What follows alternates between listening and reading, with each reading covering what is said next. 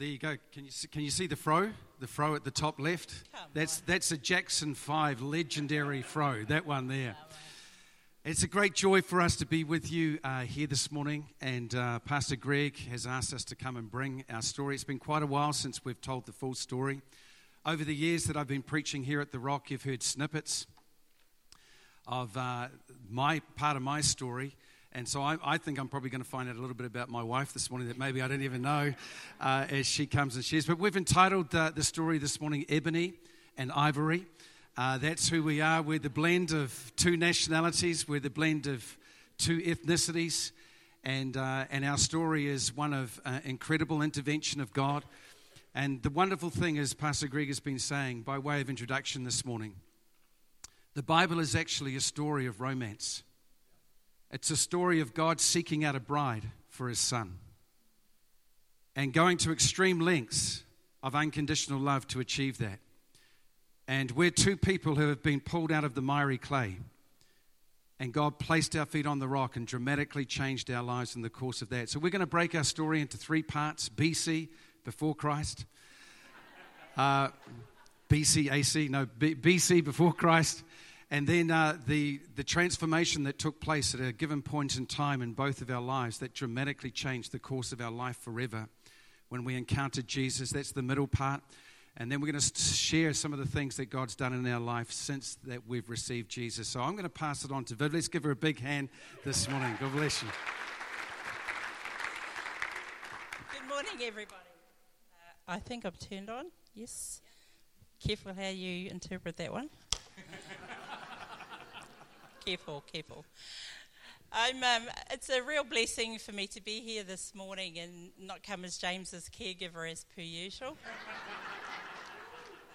it's, it's good to be able to share with my story. The funny thing I was uh, saying to Pastor Greg and Danny this, this morning and last night, it's been a long time since I shared my testimony. And so, you know, what I know now is uh, as compared to what I knew in those early days when my mind was a bit foggy through use of certain substances. Um, I can actually put everything in chronolo- chronological order, which is pretty good for me, not bad, you know.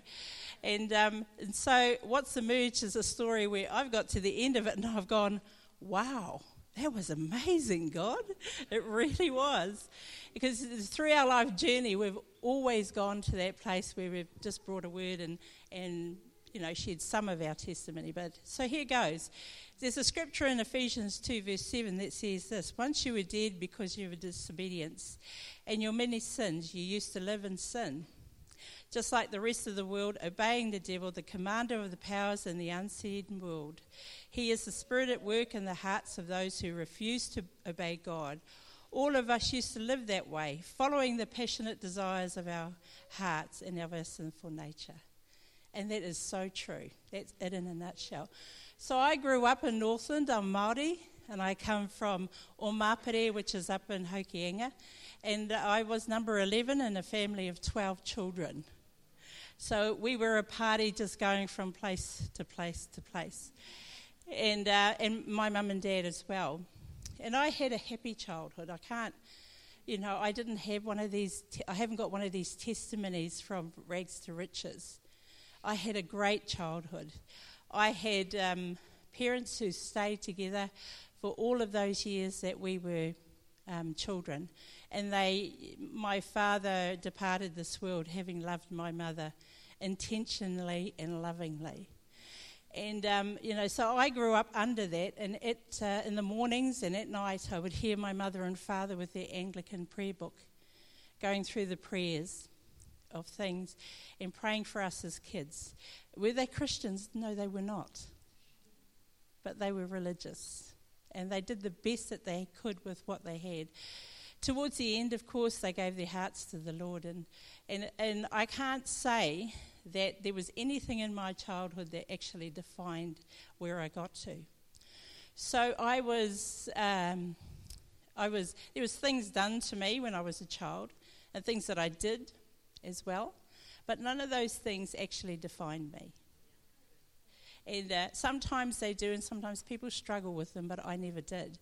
And it could have been because because I had older brothers and sisters, and we sort of just you know, it's just like the mob. Yeah, we just went from one place to the other place.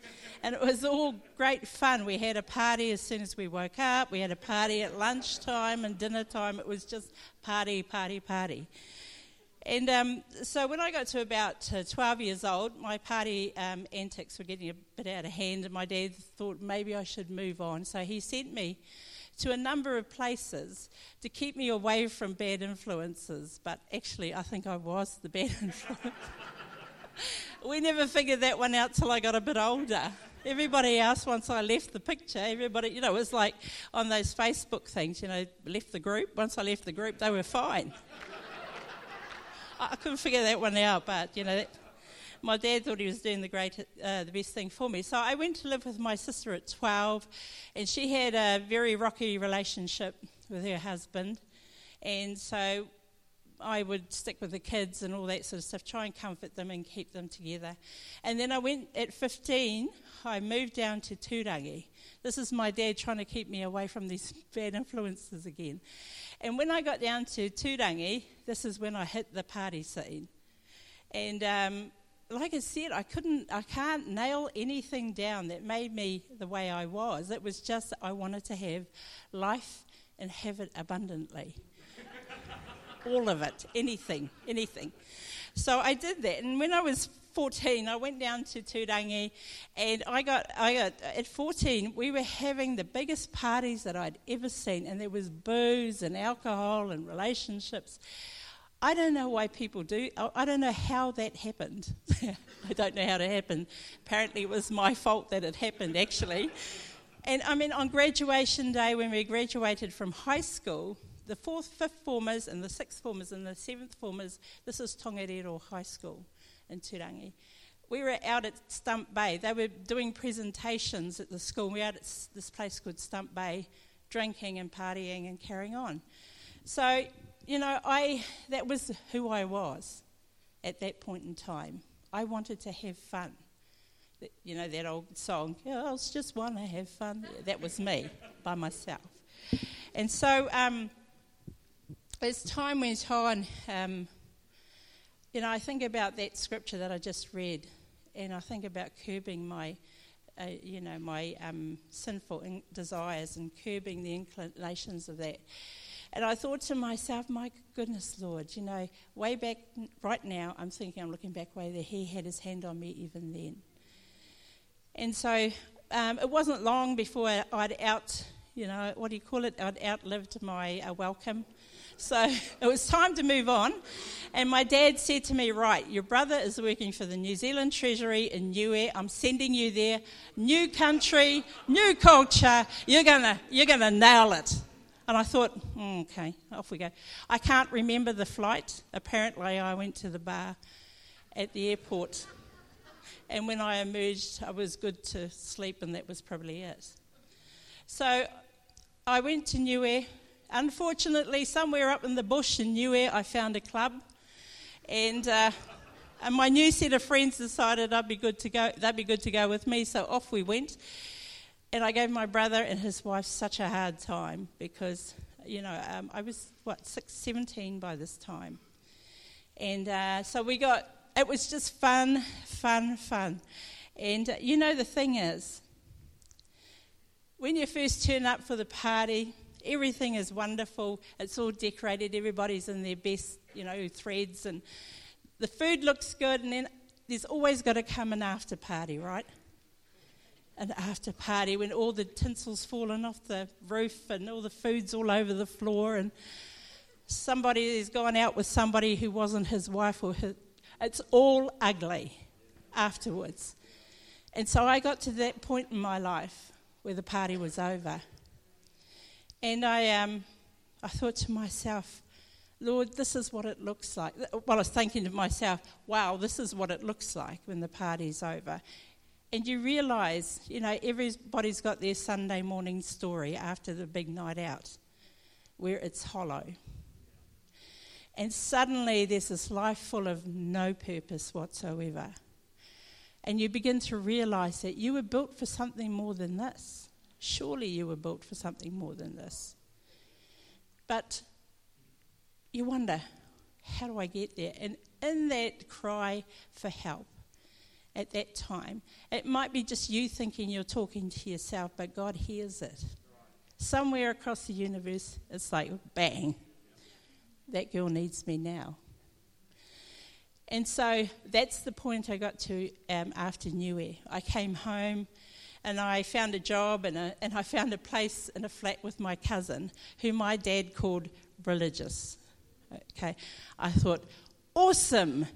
Two years, because that's how long I was going to stay with her. A couple of years with no fun. This is not going to be good.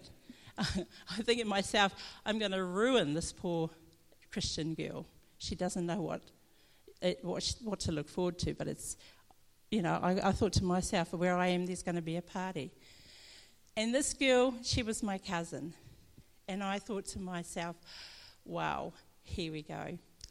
Um, it's going to be dry. It's going to be boring. It's going to. She's going to be one of them Bible bashers. She's going to evangelize to me and tell me if I don't turn my ways around, I'm going to end up in hell. You know, all that sort of stuff. And I thought, I am not looking forward to this.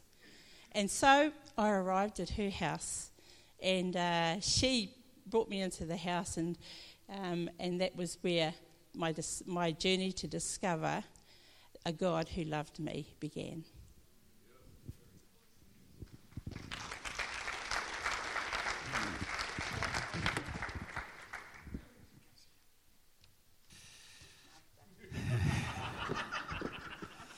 For, for once, she's been obedient.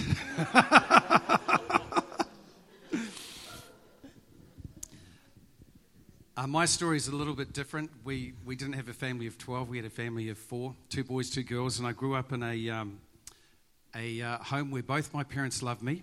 I think my dad's up there, uh, my mum and my dad. Uh, they were loving parents, uh, but alas, all was not well inside the four walls of, of our home. And uh, so from the outside, it looked like we had an envious lifestyle. But from within, it was a completely different story growing up. So we grew up in rural New Zealand. We, we grew up on a very large um, uh, farm. Uh, it was a uh, cropping farm. So uh, we supplied potatoes to Wattie's. So we, I've had potatoes in every imaginable recipe known to mankind. Scallop potatoes, cheese potatoes, you know, potatoes with their skins on, all kinds of potatoes. But I still love potatoes. Isn't that incredible after all of that? Uh, we were um, my cousin's here this morning. Carolyn, we want to welcome you. Let's give her a hand this morning. So, the reason why she's so significant, and we've hardly spent any time together as adults because she's been living in the UK for, for decades, and uh, she's just back here now and living in Titahi Bay, so she came along this morning. But we all grew up on the farm, so we had the cousins over there in the, in the house, and then we had, had, a house that we were growing up, and then we had my grandparents' house, which I'll show you a, this slide here. So this is this is the, uh, this is the house of my grandparents. 10 bedrooms. Um, magnificent. It's a historic home now in New Zealand, protected. Uh, a wonderful home. And this is the home that I moved into in my teenage years uh, after my grandparents died. And uh, it's still an incredible place. As you can see, I was there last year uh, after we did a family funeral. We went back to see it's no longer in the family. So, uh, we had some major difficulties uh, within our family. We were asset rich and cash poor. And I can still remember my mother making all of our clothes as we were kids. She was a seamstress, so she sewed and she made all of our clothes, and the ones that didn't fit you anymore got passed down to the next kid. And she was incredibly frugal, but she was under a lot of stress uh, because she didn't have the money that she needed to run the home because my father was an alcoholic and uh, he spent most of the money on alcohol. And of course, being an alcoholic, your life is never in order, and uh, that spins out and spills out onto the children and onto the family. And so we had some very, very difficult years behind closed doors with all that brings into a family. A lot of dysfunctionality, uh, a lot of hardship uh, with my mum and dad and their own relationship, but spilling over into the kids uh, until eventually um, things started getting ugly and domestic violence was happening in our home. And there was only one way it was going to go, and that was my mother had to escape and she had to leave. And uh, so she left and she came down to Wellington at the age of 40 and did a midwifery degree. which I thought good on her. She said that uh, the smoke was pouring out of her ears, trying to understand everything after having four children and then going back to study. And she became a midwife and continued to support our family. So as I grew up in this environment, uh, soon uh, the, the, most of us understand this. Even in a good home, there's certain things that impact us from our parents. But in a dysfunctional home, there's a lot of childhood bruises that remain for years and years into our adult life if we don't get help for them. And so I grew up very independent. I was shipped off to boarding school at the age of 11. And so by the time I was in my mid teens, I was super independent. I could have gone out and lived in the world completely on my own. And along with that, started the same pattern that I inherited from my father. So I started drinking at a very young age, at the age of 13, 14, 15 years old. And, uh, and that then graduated on to, uh, into the world of drugs and the underworld of drugs. And I soon found my life spinning out of control. And uh, as you do, you find other people who are in the same uh, bracket as you, and, and that mob sticks together. And uh, soon I found that I was mixing with the wrong company. And that eventually led to a serious assault where I was the assaulter. And uh, if that assault had been reported, I would have been thrown into jail. But as a result of it not being reported to the police, I, my, my life was marked, and I literally had to leave the district because uh, certain people were out to take revenge on me. So I fled north and ended up in the Bay of Plenty where very soon I found the same connections into the underworld and began my life of uh, drug taking and alcoholism as my life was continuing to spin out of control. It was around this time that I met a woman in a nightclub.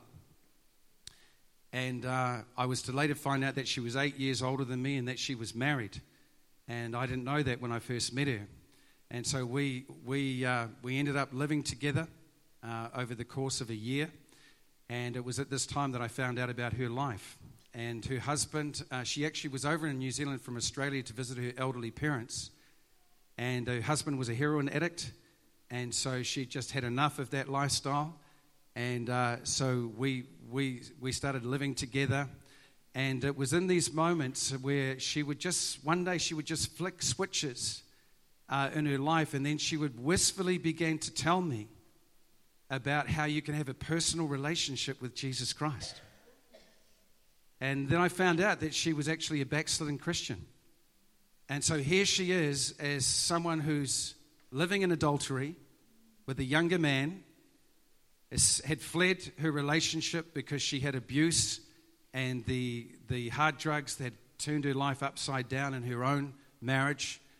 And here she was in moments of reflection sharing from the depth of her heart how she had once had a personal relationship with Jesus Christ, that it wasn't religion, it was about God coming and entering the world as a man in order to save us from our sins and give us an abundant life. I'd never heard this message. We were raised as good Anglicans. We went to church at Easter and at Christmas in order to stay on the membership roll and keep up uh, the, the, the, good.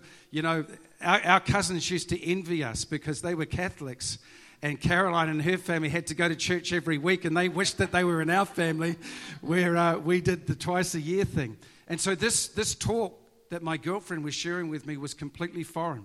And I just used to listen and I'd just flick off what she was saying until one day, very, in a very short period of time, just within a few days, she up and left the relationship under deep conviction that she could no longer live in an adulterous relationship. And she fled the relationship and left me high and dry. And uh, at that point in time, she, she was everything that I was leaning on. And she took the crutch away. And uh, I spun into a deep depression. And uh, I couldn't work. I had to take time off work. My boss gave me time off work as my mind was scrambled. And uh, all the childhood bruises within my life were surfacing. And it was, to me, it was the, the landscape in front of me was extremely ugly at that point in time. And, uh, and it was right at that point in time that um, I thought, I'll fix it. I'll just do some deeper drugs and heavier drugs, and that's what I did. And then I just ended up becoming a complete wreck. And it was at that point in time that uh, you're about to hear after Viv shares the next segment what took place in my life.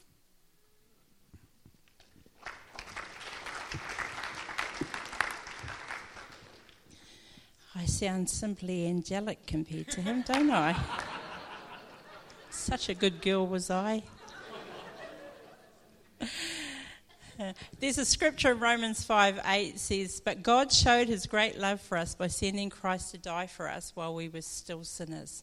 And it always blows my mind when I hear people's testimonies and I hear about the, the lengths that God went to rescue each person. And I believe in that moment when I was crying out from way over here and God sent, you know, help my way in the form of my, my cousin.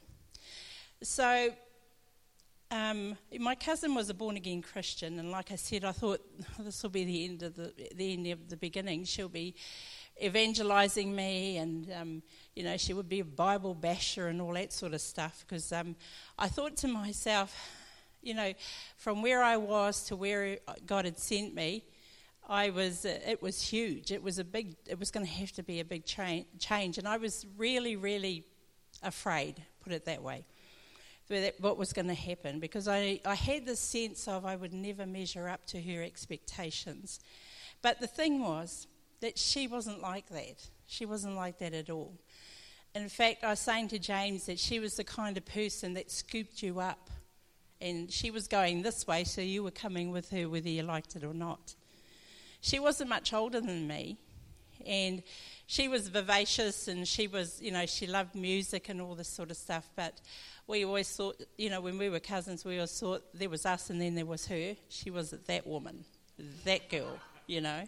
She was close to God, and mind yourself round her, otherwise she'll tell God on you, and you would be had it. Absolutely had it. And so, living with this, you know, living with this prima donna, I thought to myself, "Hey, my goodness, how many?" Anyway, anyway, I needn't have worried. She scooped me up. She, it, it, was like this. I never ever can remember her saying, "Do you want to come to church?" She would just say, "We're going to church at 9:30. Get dressed. You're coming." And it was like, "Yes, ma'am. Yes, ma'am." You know, it was like that was the sort of thing. And so she would scoop us off, up and she would take us. And, you know, one of the things that is the pillar of the church that we pastor at the moment is discipleship. That was her form of discipleship. You know, I can't sit you down because you're not going to listen. She knew that about me. Um, James is working this one out still.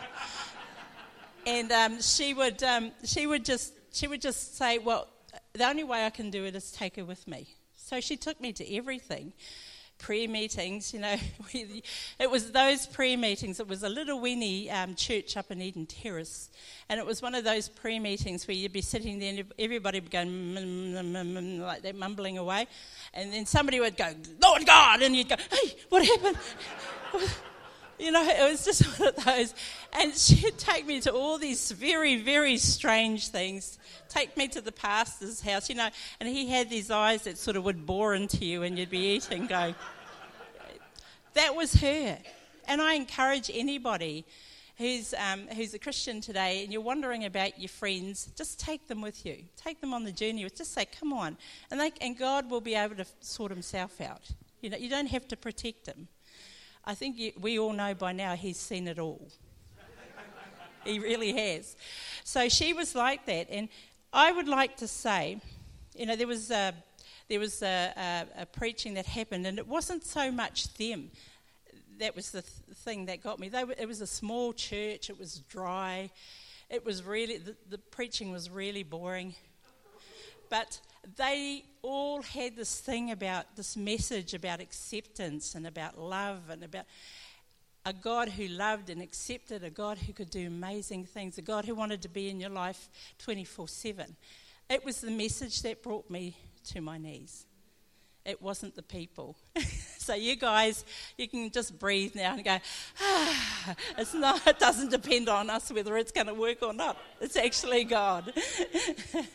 and so they had this message. And I would like to say, you know, I turned my life over to, to God in that time. And I'd like to say that it was like, you know, it was awesome and, you know, and all the, the lights went and the fire, but it didn't work like that for me. It didn't work like that for me because is what Pastor Greg said this morning. I tried to clean myself up. And the more I tried, the worse it got. and I tried to, you know, I tried to do things. I tried to, right, I'm going to pray for an hour. An hour. God will love me if I pray for an hour. So I just pray, thanks for the, uh, I don't know what to pray for. the car. I, I didn't know. Maybe pray for work. I don't know. And I thought, right, I'll read my Bible. So I read all these words, but nothing sunk in because I hadn't a relationship with this God. And it just got worse and worse. And do you know, this is the thing that I realized in that time. My friends, uh, who, who my Christian friends and my cousin and that, they had they were becoming proficient at getting closer to God and they were going from strength to strength and worship and in prayer and getting to know God. The only thing I could do consistently was backslide. if there was ever any claim to fa- fame, that was it. I just couldn't make the grade. I felt the standard was too high for me. I couldn't, I couldn't achieve it. So I kept backsliding. And then I'd say to myself, see, I knew it. And so I'd repent and go back, backslide, see, I knew. I can't make it. Because I was trying to do it all in my own strength and I kept God on the outside. It's like having a corporate box. You know that it's a special place. You know that food comes and drink comes, and you know it's a very special place, but you're actually not involved in the actual stuff that's happening on the field. And that's the way I felt. And so um, I was uh, often backsliding. It was during once, one of these times of backsliding that I found out that I was pregnant and I had what was called an ectopic pregnancy, which was dangerous. And, um, you know, I, I suffered that on my own because I didn't want to be an embarrassment to my parents. I didn't want anybody to know. So it was during this time I lost the baby, so I went through the grief of losing the baby. And um, my parents were none the, they didn't know anything. Nobody knew anything. So I grieved on my own. And it was also during this time that the doctor said to me, I don't think you'll be able to conceive again ever. So I fell into a place of depression and anxiety, thinking, well, what will the future hold for me? There's no point me getting married because I can't have a family. And I wouldn't be able to find any man that wants to marry a person that can't have, a, can't have babies. So that was a sadness that I, I had to bear on my own, and I was living in Auckland at that time, working for the health department. And it was around about this time that I threw in my job, and I went back to start uh, stay with my parents. And um, you know, they hadn't they had no idea why I was home. Um, so for about a year, I grieved on that myself. I drank again, and I didn't go back to God because I thought, well, I'm pretty had it, you know, God wouldn't want me back because I'd tried myself and it didn't work. And so um, I, uh, I, I, you know, those year, that year was pretty much a fa- uh, phasey time in my life. I can't remember too many things about that because. Um, because of my depression and there was no medication in those days you just had to bear it you just had to just bear it there was no way that you could do anything else. And I knew the minute if I went to the doctor about my about this that my parents would want to know everything. So and then one day I literally woke up. There was not a thing that I could say woke me up. I just got up one day. Was there a still small voice? No. Were there angels in the room? No. Did somebody come and drop a scripture off at me for me? No. It was just one day I woke up and I thought, this is not going to end good. I've got to find my way back to God.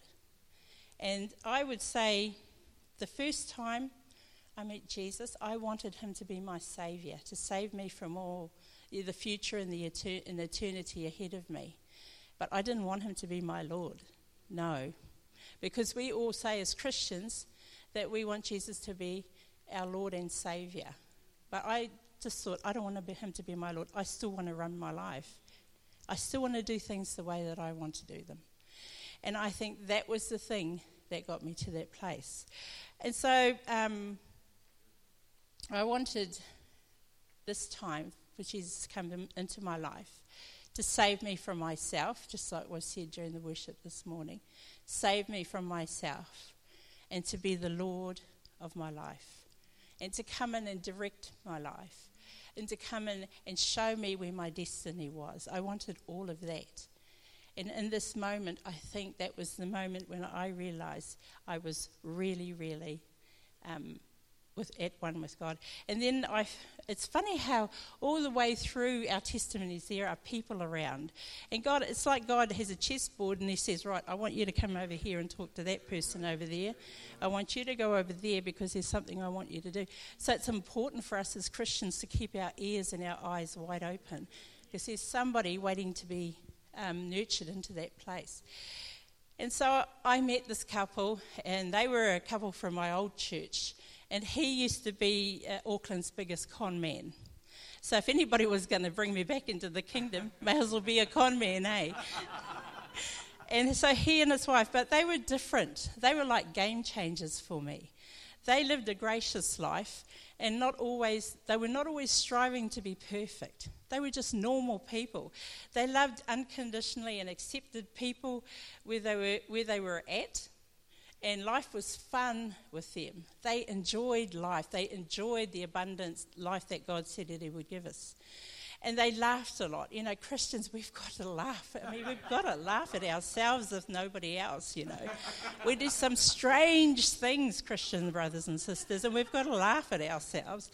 And um, they taught me how to go to God with all of my prayers, not the nice things that I'd done during the week, but all the stink things that I'd done as well. And they taught me that God could take people who were still broken and use them. So it was a weenie church way up there in Dargaville. And um, we were church planting. I don't think any of us knew what we were doing, but it was great fun. And God always seemed to come through for us despite ourselves.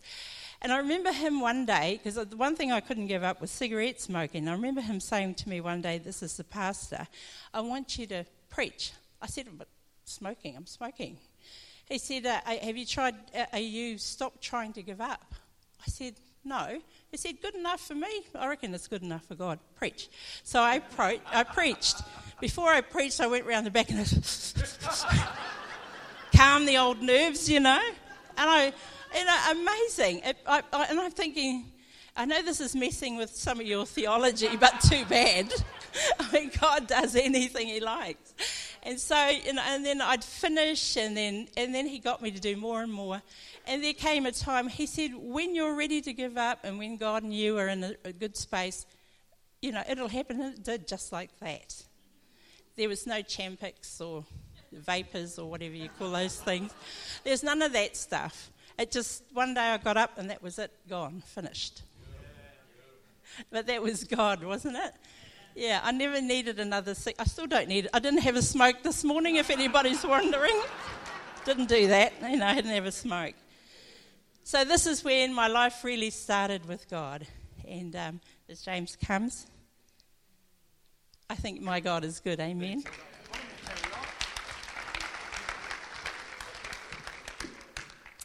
Man, I just want you to carry on, honey. This is really, really interesting.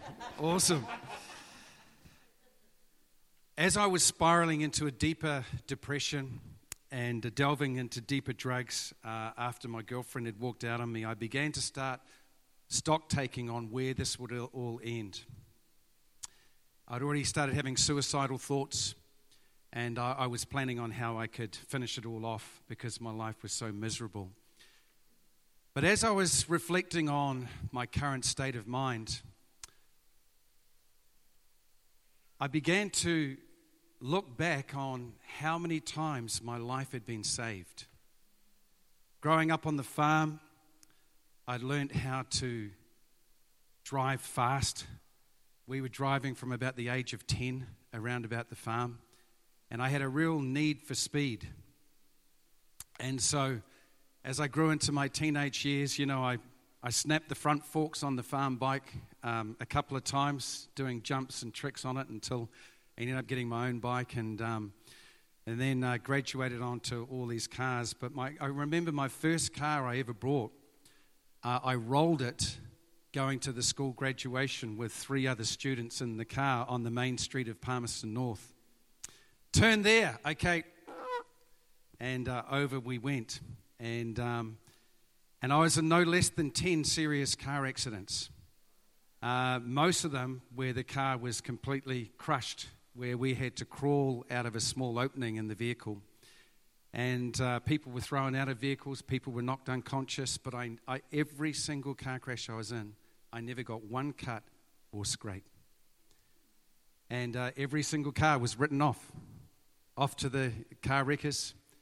And, uh, and as I was in this deep state of depression, I suddenly realized as the words of my girlfriend came back to me that there really is a, a God who personally knows you and loves you and wants a relationship with you. Isn't it amazing how the Holy Spirit, in the depths of my depression, took her words, the wonderful grace of God, a woman who shouldn't have been living with me, but God used her to sow seed into my mind. And the Holy Spirit was rerunning my life before me as I began to realize the numerous times that I had been saved from certain death. So one night, um, I was at the end of my tether and I didn't know what else to do. And I got down, I was living on my own in, in Tauranga, and I got down on my knees in my flat. And I didn't really even know who to address or who to talk to. But I'd heard her talk about Jesus. And so I got down on my knees and I said, Jesus, if you're real, I really need your help right now, otherwise, it's not going to end very well. And I'll never forget it to this day how an invisible presence enveloped the room like liquid gold, enveloped me, and I felt like there was a, invisible hands that had just wrapped themselves around me, my body. And it was the power of God. It was Jesus turning up in the room. And suddenly I knew this was the person who had saved me and saved my life all those years, and that he was here in the room with me right now at a cry of desperation and help. I didn't know how to pray, all I knew was how to ask for help. And right at that moment, Jesus Christ entered my life. I can remember day one waking up in that flat. I'd lived there for two years. And I woke up, and it was the first time I could remember hearing the birds right outside the tree, outside my bedroom window. I got up, and literally, it was like a new filter had been put on my eyes. The grass was super green, the sky was bluer than blue. And it was so suddenly I realized that something had transpired, and a new person had come inside of me. And I, I didn't, I, I felt like I had this treasure. I, I didn't want to, I was like I was hugging myself. I didn't want to let it go because it was so incredible. It was so amazing. And, uh, and I didn't want to do anything wrong to lose what, what had just happened within my life. And uh, it was very soon after that that a, a man uh, who had introduced himself as a born again Christian at my job, he tapped me on the shoulder one day and he said, Man, what's happened to you, man? He said, There's something different about you. And so I told him what had taken place in my life and what the experience that I'd had. And he said, You've been born again. Jesus Christ has come into your life. This is what being a born again Christian is all about. You've invited God into your life. And I'm going, Oh, okay. What's next? And he said, You need to come to a church. Would you like to come to my church on the weekend? And I went along to that church. It was a church much like this. And I'd never been in a, most of the church that I've been into was like, you know, just even to move your backside in the pew and make a squeak, everybody would turn around and look at you. And, uh, you know, we all put five cent pieces in the offering to, you know, as salve for our consciences.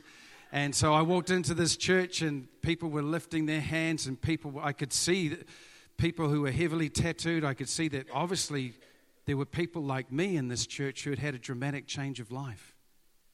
And, and I suddenly realized that this was a whole new chapter that had risen in my life. Somebody gave me a Bible and I began to devour the pages of the Bible. I couldn't get enough of the Bible. And it was at that point in time that, you know, I, I, I, can put it like this Psalm 40, verse 2 says this He brought me up out of a horrible pit of tumult and of destruction, out of the miry clay, and He set my feet upon a rock, steadying my footsteps and establishing my path.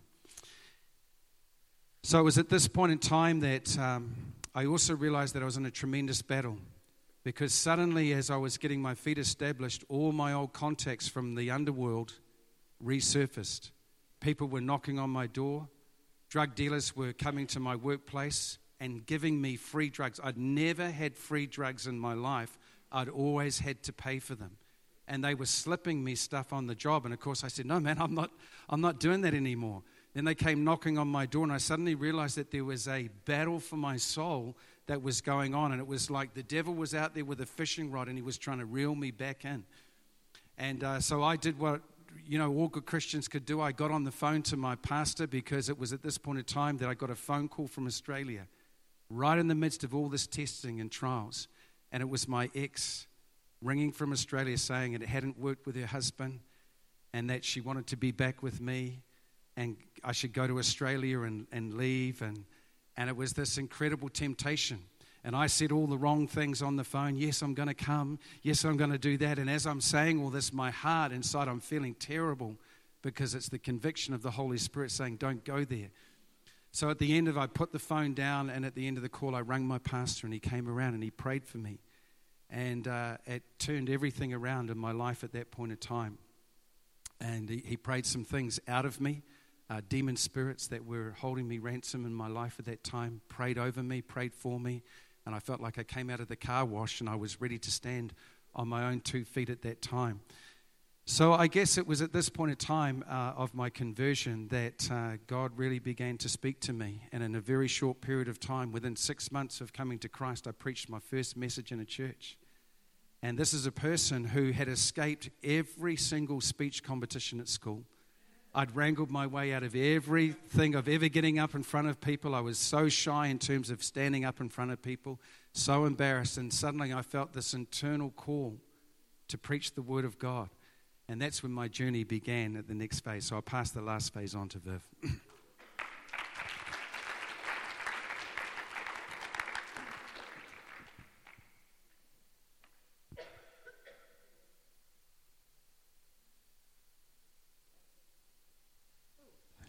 like I said, I feel terribly angelic compared to him. I wasn't, by the way, that woman that went back to Australia to her husband. That wasn't me. Just saying, just saying. Uh, so, I think the, the statement here is um, how has knowing Jesus changed your life and how is it changing now? Well, when I met the Lord, it was almost as if I could pass everything that I was afraid of, anxious about, onto Him. Because He said, you know, to, He wanted me to give him, me to give Him my burdens, to cast my burdens on Him. And so when I did this, suddenly the world opened up to me again. Everything opened up to me again. Heaven opened up to me again and it was as if I'd started again on a clean slate. So, um, what happened? Lots of there's so many things that happened in my life at that point in time. I was no longer alone. I was conscious of a God that was near me all the time when I opened my eyes, when I went down the road, when I closed my eyes, where the difficult things were happening. I was aware that God wanted to be with me. And for me, that was amazing. Having a God that actually wanted to, you know, be with me. This, this, this being who created the universe, who created people, could take time out of his schedule and be with me. It was an amazing feeling. And I, you know, at the very beginning, I was still in this little church way up north with these really great people. And little by little, did we sit down and have Bible studies? No, we did not. We, they, we just talked and we shared life. And so, you know, my encouragement to you, if you are a Christian here today and you want to know where to start to share your life with another person who's come to know Jesus, this is discipleship. It really is. It's walking the journey with somebody else. And so they would, uh, they would share with me and they would open up um, opportunities. They'd say to me things like, Come on, Viv, you can do this. You want to do it? Go for it. So I did. And um, time went on, and I, um, I met this young man. What happened was that my nieces and nephews came to stay with me. Their mother was having a bit of a, a hard time. It, and I, you know, I've got to say, if any of you are single here today God is the greatest matchmaker. He really is. Because I decided I was going to be celibate because I couldn't have kids. I thought, you know, I, I wouldn't want to mess up another man's life. So I thought, I'm going to be celibate and I'm going to, go to India because Mother Teresa needed me. she really did, you know. She needed me to guide her and help her and all that sort of stuff. And that, that's what I thought because my thinking had gotten so big. Maybe it was a bit egotistical, I don't know. But I just thought suddenly I could see things that I couldn't see before happening in my life. And I could do things. With, with God, everything was possible. And I and I'd always had this thought um, that it says in John 10:10, 10, 10, the thief does not, not come except to steal and to kill and destroy. And I'd been, I was done with that life. I have come that they may have life. This is Jesus speaking, and that they may have it more abundantly. And I began to see this abundant life, and I was excited about it. And like I said, I was going to go on this thing, and I was going to go help Mother Teresa because she needed me. And um, you know, I got so excited, and all of a sudden, things began to open up to me. It was like God was saying to me, "This is me. You can have whatever you want because I, you are my daughter." And I thought, great. And um, as I'm older now, I know that those things that God wants me to have is because He wants me to have them. but, you know, at that stage, He wanted to open me up because I was very, there was only one place I was going, and that was to stay in Dargaville and do nothing really. So God has a way, as fathers and mothers do, of opening up the vista for your children, and God was doing that with me. And so I began to believe in myself again, that anything was possible. And then around about this time, as I was saying, my sister was having a hard time. She said, my uh, her kids up to me, said, can you look after them for a wee while? I said, sure. And the plan was that at the end of the week, they were supposed to get on the bus and go home, but they wouldn't get on the bus. They were like, no, we're not going, holding on the side of the, the bus. And they wouldn't go. So I thought, I'll have to take you home. So I did. I went down to the Rangitikei, and uh, she was a Christian, and she said to me, Do you want to come hear this young guy preach at church? I thought, Eh, why not? so I went. And here was this, you know, a preacher preaching. It was only, what, five? Bouncing around the pulpit and preaching, and apparently he had a prophetic word for me. I, straight over the top of my head, he said, when we finally got together, he said, Did you, did you remember the prophecy, I said, nah, I didn't remember anything. I don't even remember you, really. yeah, great. Oops. Yeah. So, so, we started, and my nephew, he knew that I used to write to um, people who were on the mission field just to encourage them. And he said, Would you mind putting my friend, which was James, on the end of it? I said, No, no worries. So he and I became pen pals, and that's how God brought us together and so we pen palled for a, way, a while, and he was it was a long distance relationship, and I was good with that because otherwise he would have got on my road, sort of thing. in those days, I didn't know how to do relationships very well. Can you tell? and then eventually, I asked him to marry me. And and the proposal went something like this um, Are we a nice one or not? Because if it's not, you might want to keep going. Hard woman that those days. I've changed, haven't I, James? I've changed, haven't I? So it went like that, and we eventually got married, and we had children. I've got three boys, and the oldest is 30, and the youngest is 25. I know I don't look like I have a 30 year old. thank you, thank you and um, they're such they're, they're, they're the love of my life, my boys. Um, and uh, so we have a very close relationship, and only God could do something like that. Oh, yeah. And I didn't freak out about it. Oh, maybe I'm not going to have kids. It was just God had called us to be together. That there's got to be something in it, right? And I couldn't you know, I couldn't be worried about whether we're going to have kids or not have kids. There was a reason for us to be together. And I believed in that, and we had three boys, and they're beautiful kids. They're very much like their father. Um, something I'm trying to change still, but no, they're, be- they're lovely boys, just like their dad. And um, they're the joy of my life. And I would be happy if this were my final destination because I've got my boys. I'm in a place that God has called us to be, to plant churches. And when I met James and we got married, you know, it was difficult. We were both very, very strong minded, very passionate about what we believed. James and I are different cultures. He came from a different stream of churches. When I went down to meet uh, their church, because we got married, and then I went down there to be the, the elder's wife he was in, he was 23 and he was an elder. How would you feel about that? Making decisions, doing marriage counselling. Him, yeah. So we went, I went down there, and you know, we've been married for nigh on 30 years now. And our life has been nothing more than abundant. It has been absolutely fantastic. We really have. When we, like I said, we were very strong-minded, so we fought like that. You know, strong-mindedly, passionately. We fought like that for the first three years, and uh, we would use scriptures like uh, grenades. You know, submit yourself to God. Boom, boom.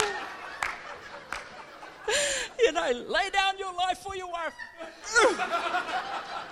That's how we fought. And we nearly didn't make it, but God, in His graciousness, brought us to that point where we said, actually, you're both wrong. Come here. and our life has been, you know, we're more in love today than we were way back then. The shine has got better and better and better.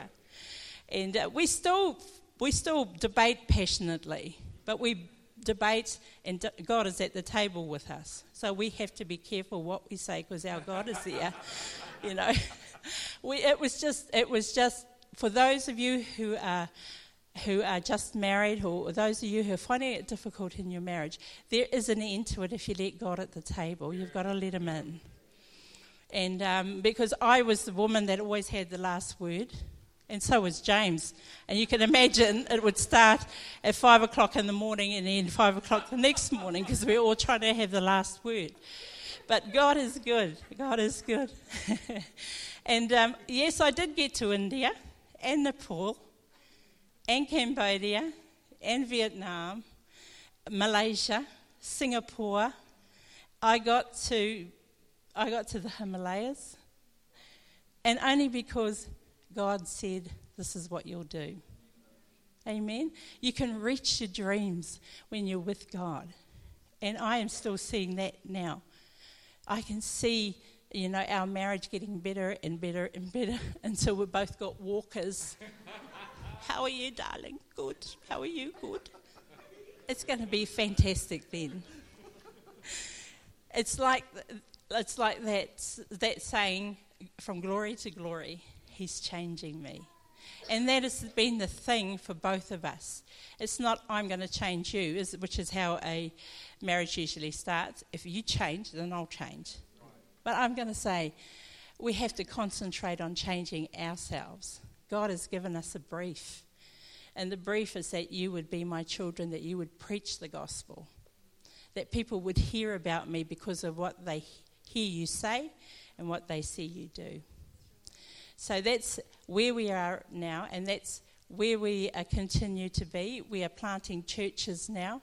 Um, like James has often said, we've pastored big churches, little churches, mega churches, and a campus, and now we're doing what we believe God has called us to be, and we're planting churches. Our last church would have been there's like 500 in one congregation, 300 in another. This one's got about 140.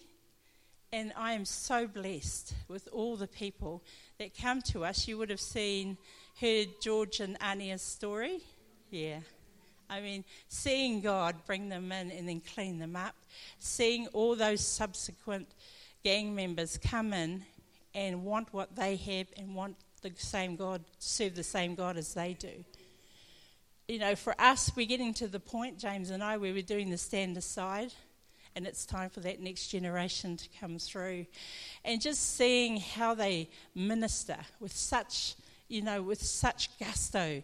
We've got a young Persian boy who, whose English is a second language. And I, this is my delight at the moment to supervise these young people in the way that they minister. And he'll get up to the pulpit and he'll go and he'll go and he'll go. And he's at the end, he's like, and he's only done the notices and the link between. and he's just so full of it. He's so, I want to get, he, I said to him, What do you want to see, Arwen? What do you want to see happen? He says, I want to get up, do the notices, pray for those who are sick, and they go, go down in the spirit, and then they'll rise up again, and they'll be fully healed. Amen. It's like, settle down, mate. It's only the, the notices, you know, it's all, all good, all good. And, and then there's been a time with, um, there's been a time with a young, a young girl. Hmm, sort that out. There's a young girl whose her name is Faith, and she's tall and she's beautiful. So I had to give up because I was the sole worship leader. I had to give up my stage. For, for, when I first started, I had to give up my stage for that. You know. because she is beautiful and her voice is lovely, and people just pay attention when she's worship leading. And that's how God is growing me forward, you know. Step aside, Viv. It's time for the next generation you know, and I'm trying to look as skinny as her. I tried to look as tall as her, but just about killed myself on the heels, so that's not going to work. I just have to stand aside, amen. And that's where we are at at the moment. And just seeing Georgie and Anya, the way they minister to people, seeing Anya say, I've got to stop being so brutal. I thought she wouldn't be Anya if she wasn't brutal when she speaks, but she had, God has given her an understanding that there has got to be, you know, a, a certain way of doing ministry. There's got to be a certain way of pulling people into the family of God. So, this is my family. This is my spiritual family. All these young people tearing around the place, people hanging off your every word. You, you know, I'd come to that realization as well. That because they look to you as somebody who's um, older in the faith, they hang on your every word. I have to be careful so part of my growth is don't be too silly, which is what partying girls do. They just be silly sometimes. And I have to be careful of every word that I say so that they come into the things of God right and they stand up in the full stature that God gives them. Amen. I'll pass this on to Jade.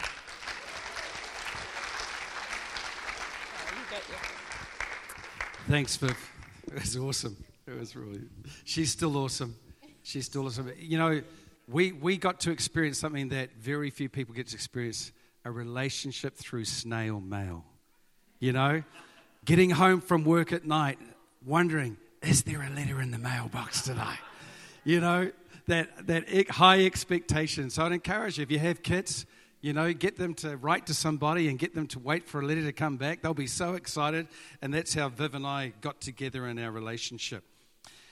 Uh, God was very gracious to me from the point of time that I met this church family. And then uh, when all these uh, fishing lines were thrown out towards me to reel me back in, it came to a head one night where two of my old uh, drug taking friends, they came round and uh, they were saying, oh, you're no fun anymore, Jim. You know, you don't want to come out and party with us anymore. I said, look, I'll, in my naivety, I said, look, I'll come and show you how to party without all this stuff. So I jumped in the van with them and uh, one of my friends had just got a job working for a photographer, and he had thousands and thousands of dollars worth of photography equipment. wasn't supposed to be using the van on the weekend. So we went out to this party, and as we entered the party, I can't describe to you what happened to me, but I walked into the room, and it was like all of the emptiness and the shallowness and the, the deep void of my past life confronted me all with one hit and I physically felt like I was going to vomit as I saw the, the uh, worthlessness of all that lifestyle just flashed before my eyes. And I said to the guys, I can't stay here, we have to go. And they said, Oh, we'll go around to another guy's place. So we, we headed off in the van. And because of my 10 accidents, um, and because I was the only one that was straight in the vehicle, um, I knew the way he was driving, I better watch out. And I was in the back with all this gear. And uh, I had no seat. I was just um, sitting on my backside. And we had a sliding door with um, a glass window in the back. And as we were coming up to this sharp right hand bend, I knew we weren't going to make it. Um, he was driving too quick. And so uh, he tried to take the bend, going too fast, and, uh, and over we went. And the thing is, I'd said to them before we went out, if you come out with me, you'll be sweet. I've got a God who's looking after and protecting me. This is my, my naive faith. And as that van, van went over, my face was pushed right up against the glass pane on the sliding door. And the van literally went right over, and the gravel was this close to the window. And then suddenly, out of the blue, I can't explain anything other than supernatural, miraculous. The van was literally picked up, put back on its wheels, and we went straight into the bank on the other side of the road. And uh, I, I just, it was just a miraculous intervention of a supernatural kind. And uh, I jumped out of the van. The guy who was driving, who just got this job, he freaked out. He went running off, screaming into the darkness. Don't know what happened to him. Uh, deep paranoia set in with him.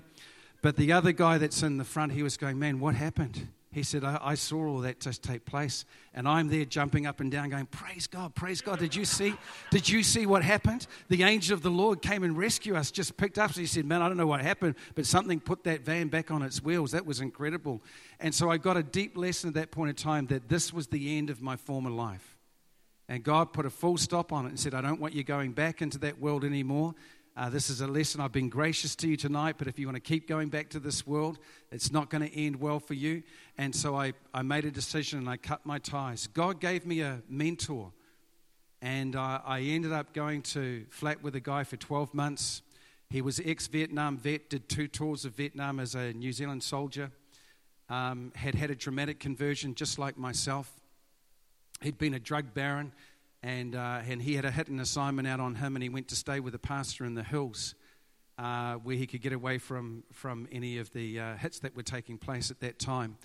And he mentored me in the faith. And so this is how my life went for the next 12 months. We were up early at 4 a.m., 5 a.m. every day, and we were down on our knees and we were praying and worshiping. He taught me how to worship in the Spirit, He taught me how to read the Bible, He taught me how to pray. He even taught me how to hear words of knowledge. And it was defined one day where I said, I really want to go back to my family and share with them the change that's happened in my life. I want to go back to Mangaropi where my father was still living. Um, and I didn't have a car. And uh, he said, Look, I'll take you. So he gassed up, and we were all getting ready to go. The good old um, the, uh, the Holden Belmont. And, uh, and we and we jumped in the car. And then, just as we were about to leave, he ran into the garage. He got an empty gas can and, uh, and he put it in the boot. And we went back to the gas station and filled up. And I said, What's that for? And he said, Oh, you'll, you'll see. So I was intrigued. So we drove five hours south. It's been a wonderful weekend. I shared with my father and uh, his partner what had taken place in my life. Uh, they seemed ready and open to receive what I had to say to them. And then on our way back to Tauranga, we were just outside of Rotorua and suddenly in front of us on the side of the road was a, an American Chevy Impala with six patched gang members on the side of the road. And you know what happened to them? They'd run out of gas. So we pulled in behind them, grabbed the gas can that we filled up before we left, Tauranga three days before, and he just walked straight into the middle. He didn't say a word. He walked straight, and it was just like the Red Sea parted, and these gang members just made way. And he went straight, poured the can of gas into their um, and, he, and he said, You know, the Bible says if anyone gives a cup, cup of cold water in my name, you know, they'll be remembered before the throne of God. And he said, I'm giving you a can of gas, and I want you to know this that God loves you. He knew this was going to happen to you, and he sent me to fill your car up so that you can get into town. And so it was events like this that took place in my life that began to open up the realm of the supernatural for me. And so soon after that, I began preaching uh, the Word of God. And uh, 30 years later, We've, um, we've planted four churches. We've pastored five churches over a period of 30 years. We've seen hundreds of people come to faith in Jesus Christ. And the great blessing for me is that in the middle of it, I've realized that God has taken an ordinary New Zealand farm boy with all of his adult bruises from growing up in a broken home with an alcoholic father, And now God is using us to change lives all over the world. Over the last 30 years, I've preached in 20 nations around the world. And over that time, I've seen absolute supernatural instant miracles. I've seen um, club feet being healed right before my very eyes. I've seen a woman in last stage of cancer being completely cured and uh, without a shadow of any remission whatsoever uh, take place within her life. I've seen broken bones healed. We've seen all manner of sicknesses and disease taken place. We've even had the blessing, as I've prayed with many women with my wife, because of what happened to her. She was told she could never have children. We've prayed for many women who have never been able to have children, and suddenly they get pregnant. And so, out of all of this, we have seen incredible favor and the love of God. And so, I'd like us to finish this morning, if I may. Perhaps we could stand to our feet if we could do that as we finish this uh, time together. I want to thank you for your attention. I want to thank you for uh, your attentiveness this morning as you've given us the time to share a little bit about our story. But you know, the great thing is that every life has a story. Right now, there's a human tapestry of lives that are all interconnected here.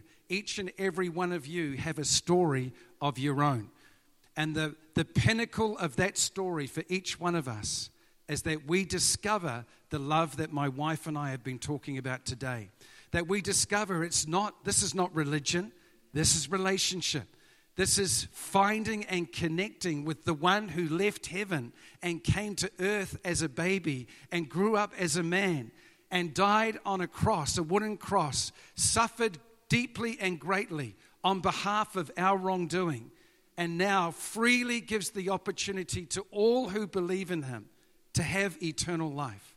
For God so loved the world that he gave his only begotten Son, that whosoever should believe on him will not perish but shall have everlasting life. And that's not just up there with the angels up there in, in the sky. This is now, this is here, this is today to have an abundance of life where God can change the trajectory of your life today. And what's the requirement? One requirement that you simply believe. You simply believe. It's not how many hoops that you have to jump through, how many hurdles that you have to cross. All God wants is the faith that you have presently in your heart that's saying, Lord, I believe. Forgive me for not living a life with you. I want to receive Jesus Christ into my life today. And that will be your day one. That will be the day where you can begin to live and walk a life of an abundance of life. So, if we could just bow our heads, please, in a moment of prayer. I'm so grateful that God gave my wife and I a tremendous opportunity to discover Him, to discover the reality of Jesus Christ living inside of us. And today, I don't want to deny anyone present that opportunity to do likewise. Jesus said, Come and follow me. You know, Andrew said, Come and see. And I want to invite you. You may be living in a stage of curiosity within your life, and God wants to advance you past the place of curiosity to the place of experiencing the love of God within your life. He says today, Come unto me, all of you who are heavy laden, all of you who are burdened. Come and take my yoke upon you, for my yoke is easy and my burden is light. Today, God wants you to transfer the burden that you may be carrying and to trade it in exchange for the lightness of his yoke around your life today. Jesus is here. He loves you. He proved it. He died for you. And now he wants to have a connection with you. How do we connect with God? Simply out of the depths of our heart, believing in his son and receiving him into your life. To as many as received him, the scripture says, Jesus to them, he gave the right to become the children of God, even to those who believe on his name. That's you today. That's me today. I want to give a moment and an opportunity at the end of this service for anyone present here in the meeting today who would like to start this journey of trusting in Jesus Christ and building a relationship with you. If that's you in just a moment, while every head is bowed and every eye is closed, I want to give you the opportunity to begin this journey with Jesus. And if you raise your hand this morning, you're saying, Yes, Pastor James, I too want a start in my life of trusting God for myself. Not other people making me do it, but I freely come this morning because I want to do it. If that's you this morning, would you slip up your hand wherever you are in the building today? Is there anyone present this morning saying, God bless you? You may slip your hand down. Is there anyone else here this morning? Is there anyone else here this morning that's prepared to take that step of faith and say, Jesus, I want to give you an opportunity to connect with my life this morning? God bless you, so you may put your hand down. Is there any more here today? We're just going to wait for a moment. Holy Spirit's at work. God bless you, sir. I see that hand. Just a moment longer this morning. The Holy Spirit's at work within our lives, within our hearts. This is not just for special people, this is for everybody. For God so loved the world, the whole world. It's you, it's me. Is there one more this morning that would like to trust Jesus and begin a new journey in your life with Him? All right, church, this is what we're going to do. We're going to pray together with these three hands that have been raised. I want to congratulate you for taking the courage for what you're about to do to pray this prayer. This will be day one of your journey. People will surround you, people will come and help you, people will journey alongside of you along the way to show you how good God is in your life. Let's pray together if you could follow after me. Dear God, let's start again. Dear God, I thank you that you love me, that you sent your son Jesus to die for my sins. I believe in Jesus this morning, and I want you to come into my life. Please forgive me, wash me from all my sin, every wrongdoing. Today I want to trust you so now I invite you, Jesus Christ, to come into my life, to be a part of my world from this day forward. In Jesus' name I pray. Amen. Let's give the Lord a hand this morning. Praise God today.